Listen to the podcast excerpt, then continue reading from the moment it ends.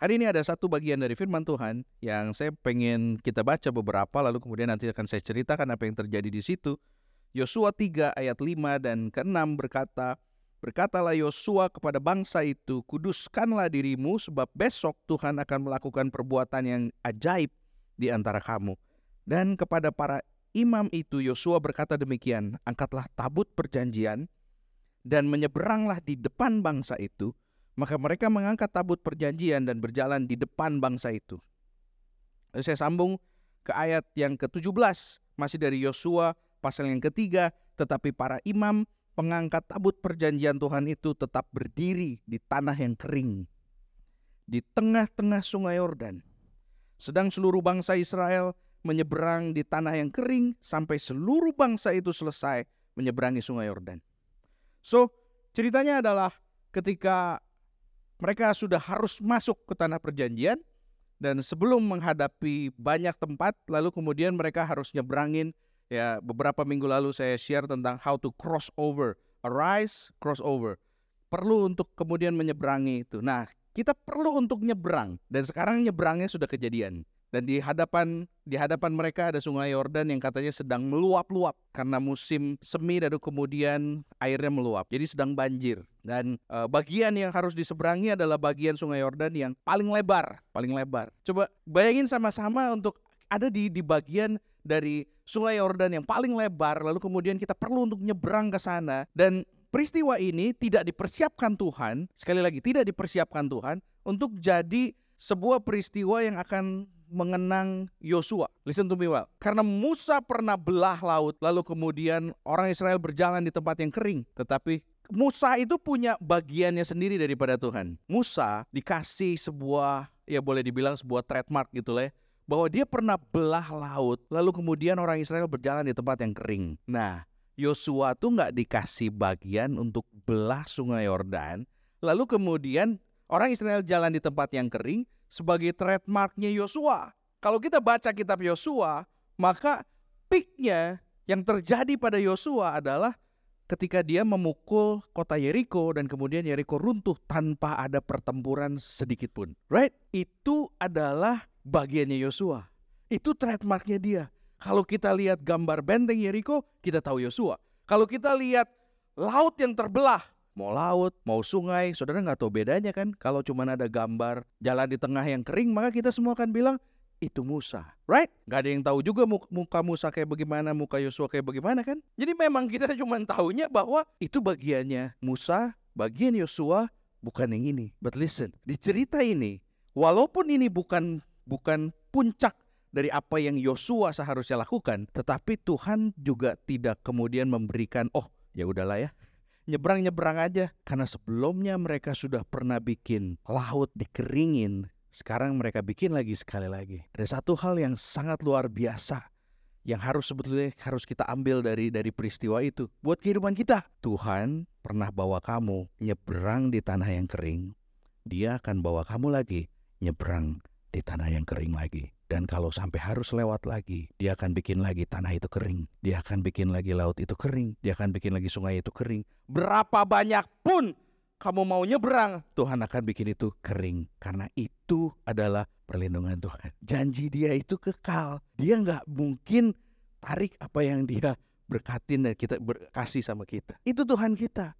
Jadi kalau kita baca, kita harusnya kita ngerti kenapa Tuhan bikin orang Israel harus lewat lagi di tempat yang kering. Oke, di luar dari semua peristiwa itu, saya pengen kita sama-sama ngerti bahwa yang disuruh nyebrang duluan adalah orang-orang yang disebut orang Lewi, the Levite, orang-orang Lewi. Orang-orang Lewi adalah orang-orang yang nggak dapat bagian dalam uh, pembagian tanah. Mereka nggak punya tanah warisan. Mereka adalah orang-orang yang dikhususkan, set apart, dan mereka harus tetap hidup harus tetap banyak jumlahnya karena mereka di set apart untuk menjadi pelayan-pelayan Tuhan. Siapa Lewi? Ya kita ini semua sekarang orang Lewi. Ini orang-orang yang dipisahkan untuk melayani Tuhan. Saya nggak mau ambil sukunya dan lain-lain, tapi saya pengen kasih sebuah gambaran bahwa di ayat yang kelima dan keenam, hal pertama yang Yosua bilang kepada bangsa itu adalah kuduskanlah dirimu. Dia nggak bilang all the Levite sanctify yourself. No, he say to all the people sanctify yourself. Kuduskanlah dirimu. Sanctify yourself, for God is holy. to experience His miracles, you must be holy. Otherwise, God cannot use you. Ada banyak sekali dari dari kita yang pengen banget dipakai Tuhan. Bukan cuman kalau nggak nyampe pengen dipakai Tuhan, ada banyak sekali dari kita yang pengen pengen banget lihat miracles. Ada yang pernah bilang sama saya gini, Pastor, seumur hidup saya, saya belum pernah lihat ada terjadi mukjizat di depan mata saya. Itu sebabnya sulit untuk bisa terima bahwa Allah kita ini Allah yang besar. Karena dia nggak pernah ngerasa.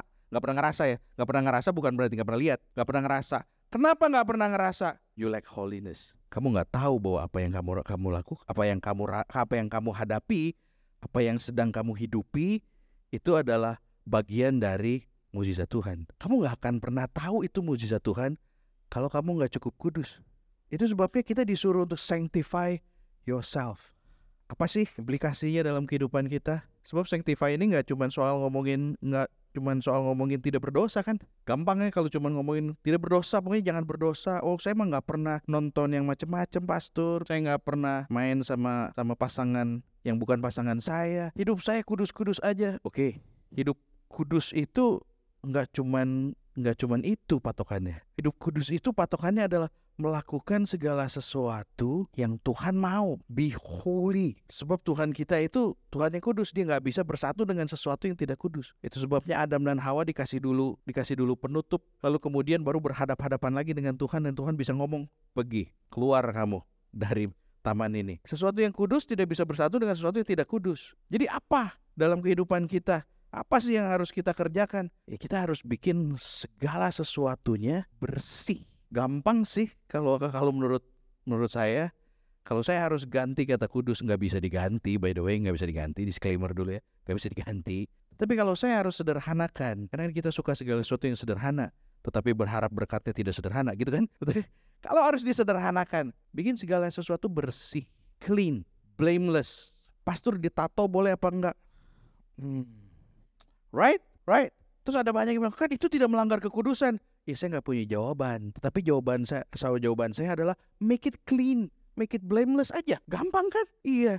So kalau kamu mau dit, yes, ya terserah, terserah. Saya juga nggak bisa bilang bahwa standarnya, oh holy nggak holy, ternyata ditato dengan enggak. Ini bu, ini bu, saya I don't have anything with everybody with tattoo. Dan tapi kalau ternyata pastor ngerokok boleh nggak? Vape boleh nggak? Pastor gampang aja deh saya boleh nggak pergi ke klub? Well, saya nggak bisa kasih tahu kamu standar holy nggak holy. Tapi buat saya, holy means you make it clean aja. Gitu loh. Make it blameless. Ntar kalau lu di bar ketemu sama orang lain, lu mau ngomong apa? Terus tiba-tiba ada ketemu di sebelahnya, eh shalom, ketemu hari Minggu, ketemu di sini. Nah lo, bingung kan? Ya nggak?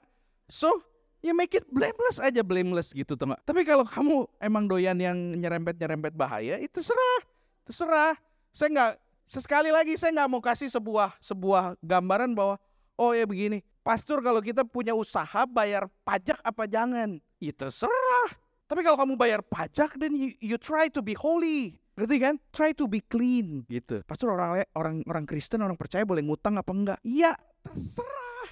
Lu mau ngutang kayak boleh punya kartu kredit apa enggak? Ih, jangan tanya sama saya, tanya sama bank. Kalau bank sih, bank yang ngizinin berarti boleh.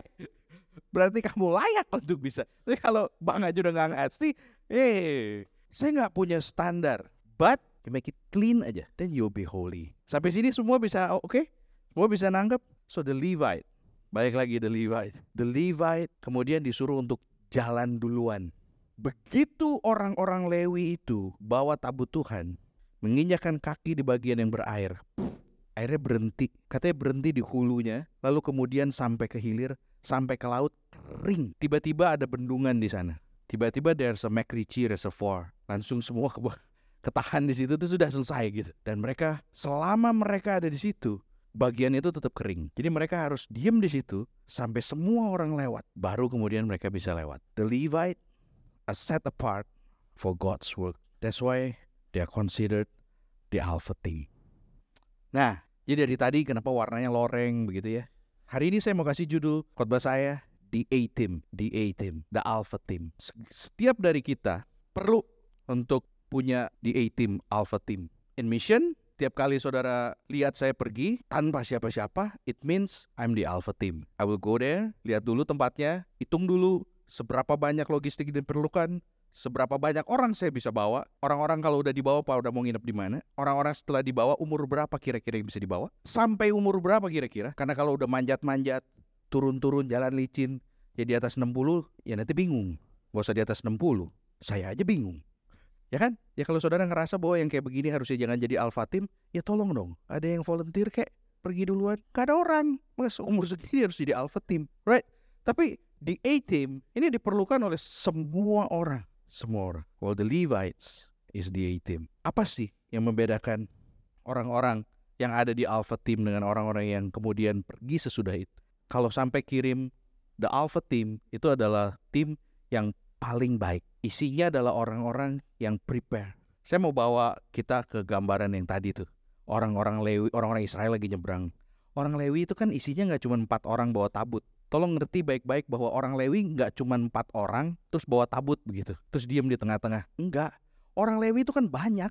So kebayang nggak mereka tuh nyebar ke mana-mana? Kasih tahu lewat yang sini lewat yang sini. Yang sini nggak licin. Lewat yang sini lewat yang sini. Why? Because they're the alpha team.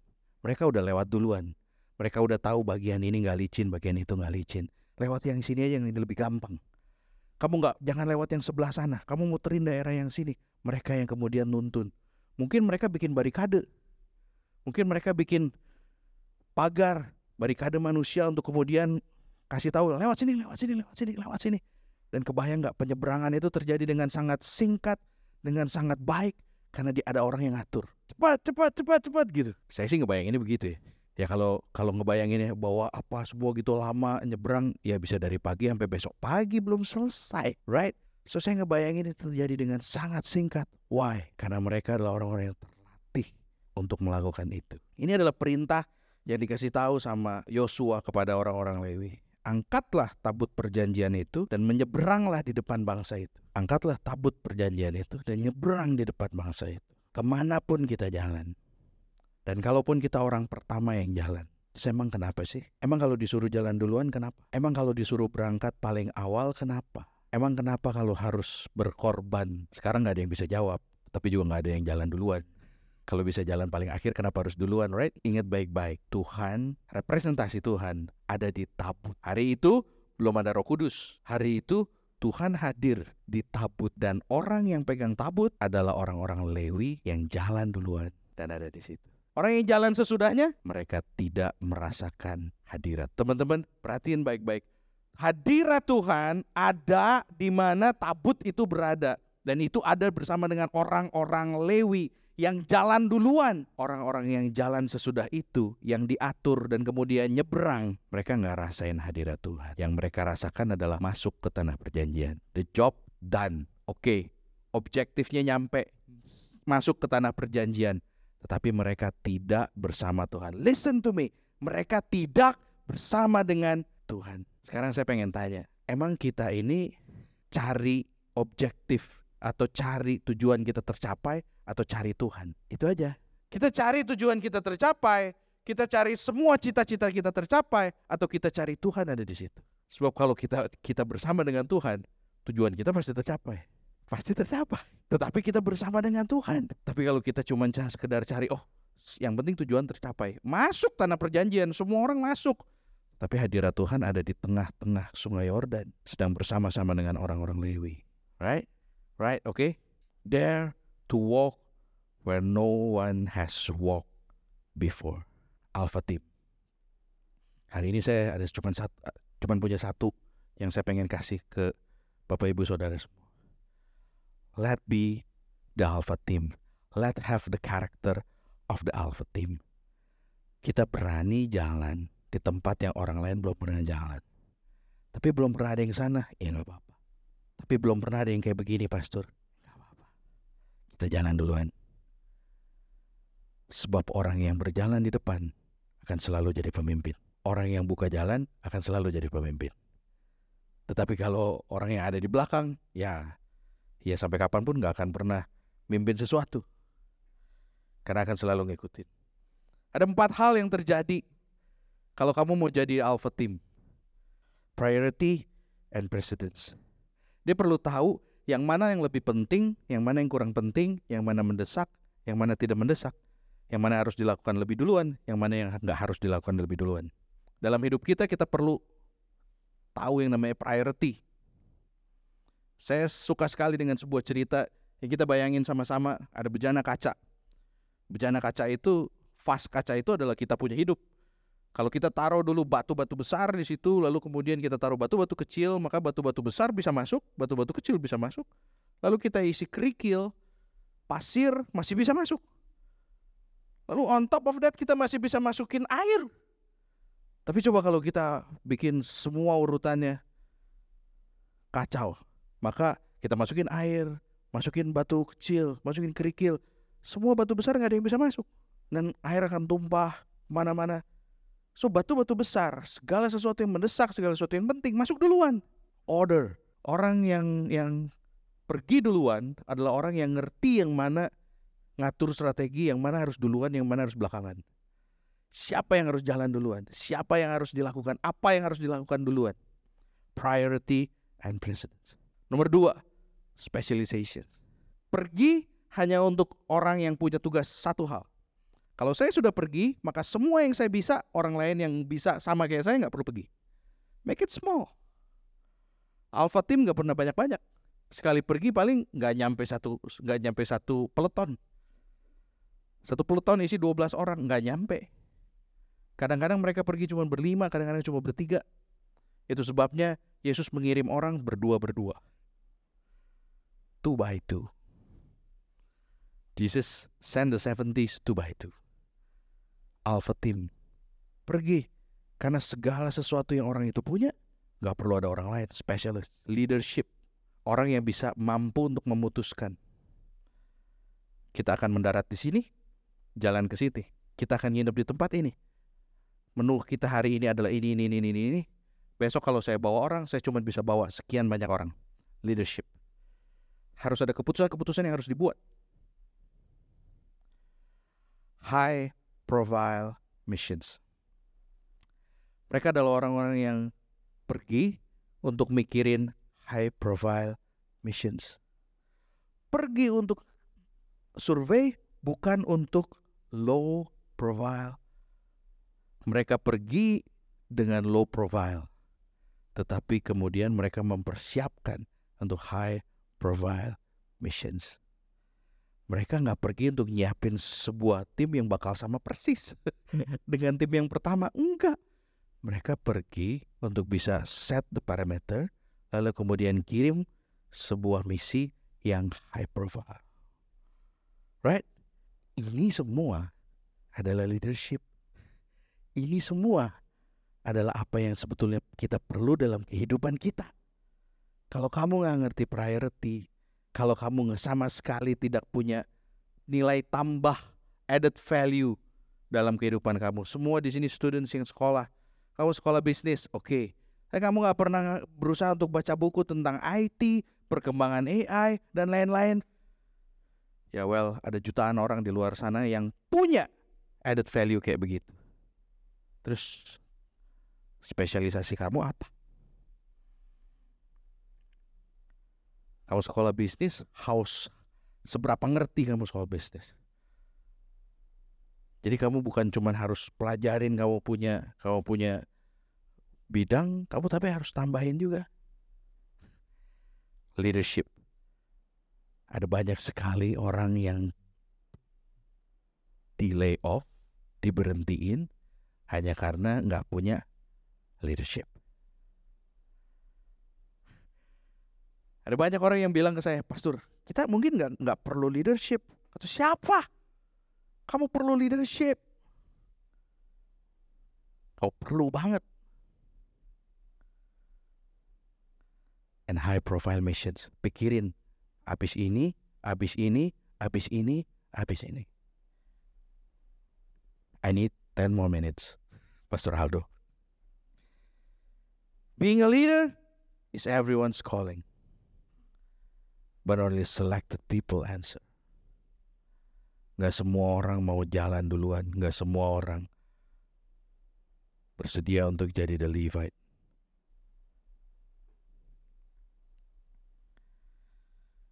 Tahun ini bicara soal calling, a life in calling. Our calling is, is to be the light right? That's the identity malah, bukan calling. Sebab ayatnya bilang kamu adalah terang, bukan hendaklah kamu menjadi terang. Kamu adalah terang. Kalau kamu terang, harusnya terang itu ada di depan, nggak pernah terang itu ada di belakang.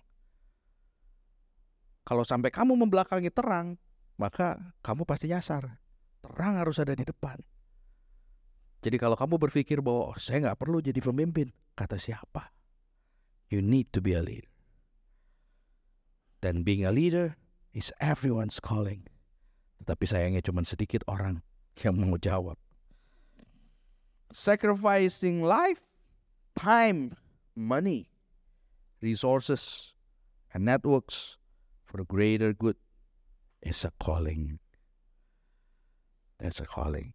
That's leader. That's the alpha team. They're sacrificing their life, their time, their money, resources, their networks. That's the calling. Failing to see, this means missing the calling.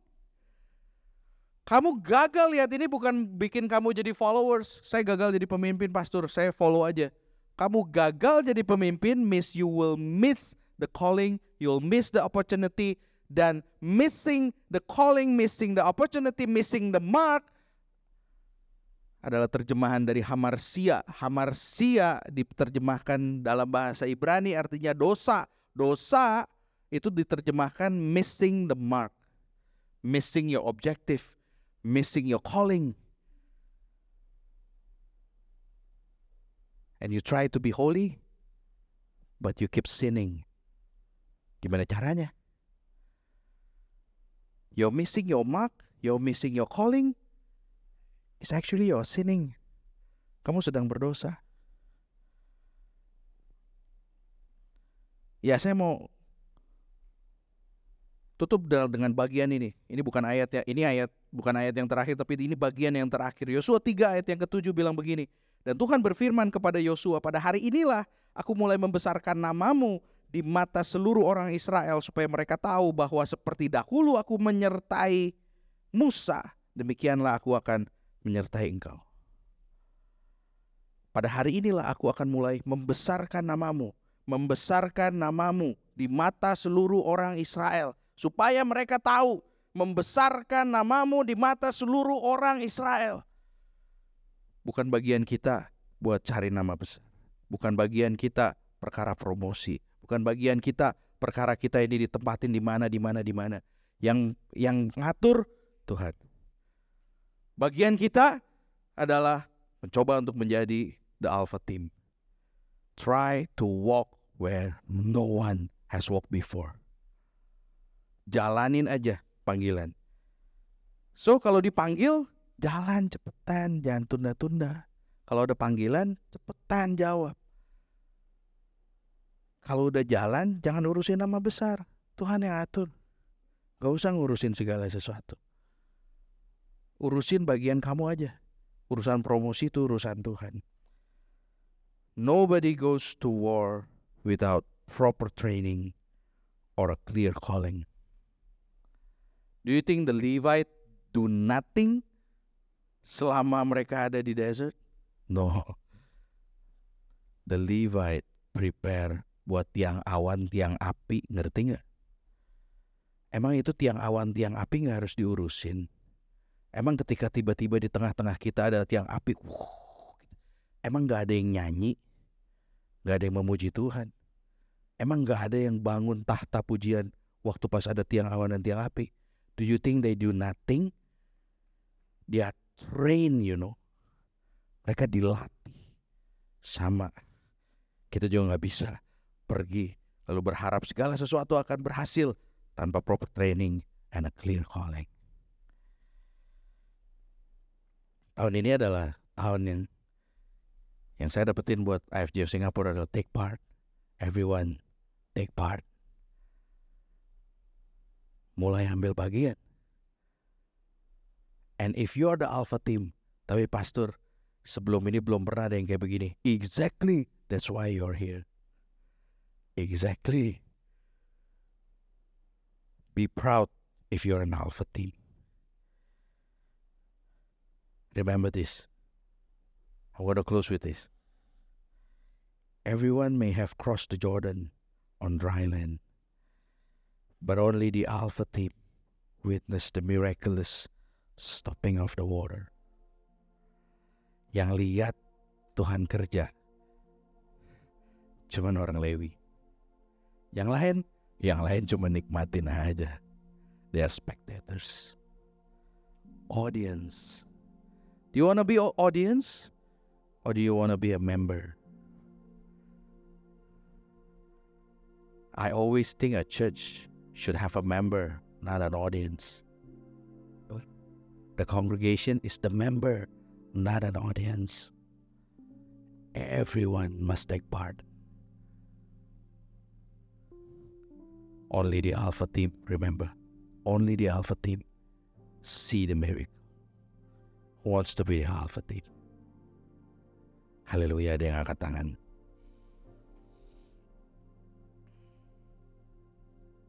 Yuk, saya mau berdoa buat semua. Mari semuanya boleh bangkit berdiri sama-sama. Kita berdoa.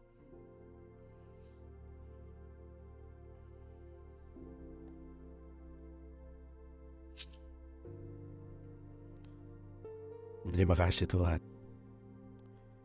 Karena mau berdoa buat semua jemaat Tuhan di tempat ini. Kasih kami kekuatan untuk kami boleh jadi orang-orang yang berani mengambil inisiatif untuk berjalan di depan. Sebab Tuhan memanggil kami untuk menjadi pemimpin. Jadi garam dan terang. Beri kami keberanian Tuhan. Give us that boldness. Supaya kami berani berdiri di depan. Dan kami mau ambil bagian, take part. Supaya kami nggak cuma nikmatin mukjizat itu, tetapi kami boleh lihat mukjizat itu. Make us holy. So that we can see. Terima kasih Bapak. Jemaat Tuhan, apabila kau baik-baik mendengarkan firman Tuhan pada sore hari ini, pulanglah membawa sukacita, damai sejahtera Allah, anugerah daripada Tuhan Yesus Kristus, serta persekutuan bersama Roh Kudus penuhi kehidupanmu. Kau akan terus naik tidak turun. Ya kepala bukan jadi ekor. And I bless semua persembahan yang diberikan. Semua amplop yang ditaruh. Semua yang memberikan untuk pekerjaan Tuhan. Tuhan yang berkati dengan limpah. Dan anugerah Tuhan bersama-sama dalam kehidupan. In Jesus name, in Jesus name. Amen. Happy Sunday, church. God bless you all. Happy Chinese New Year. See you next week.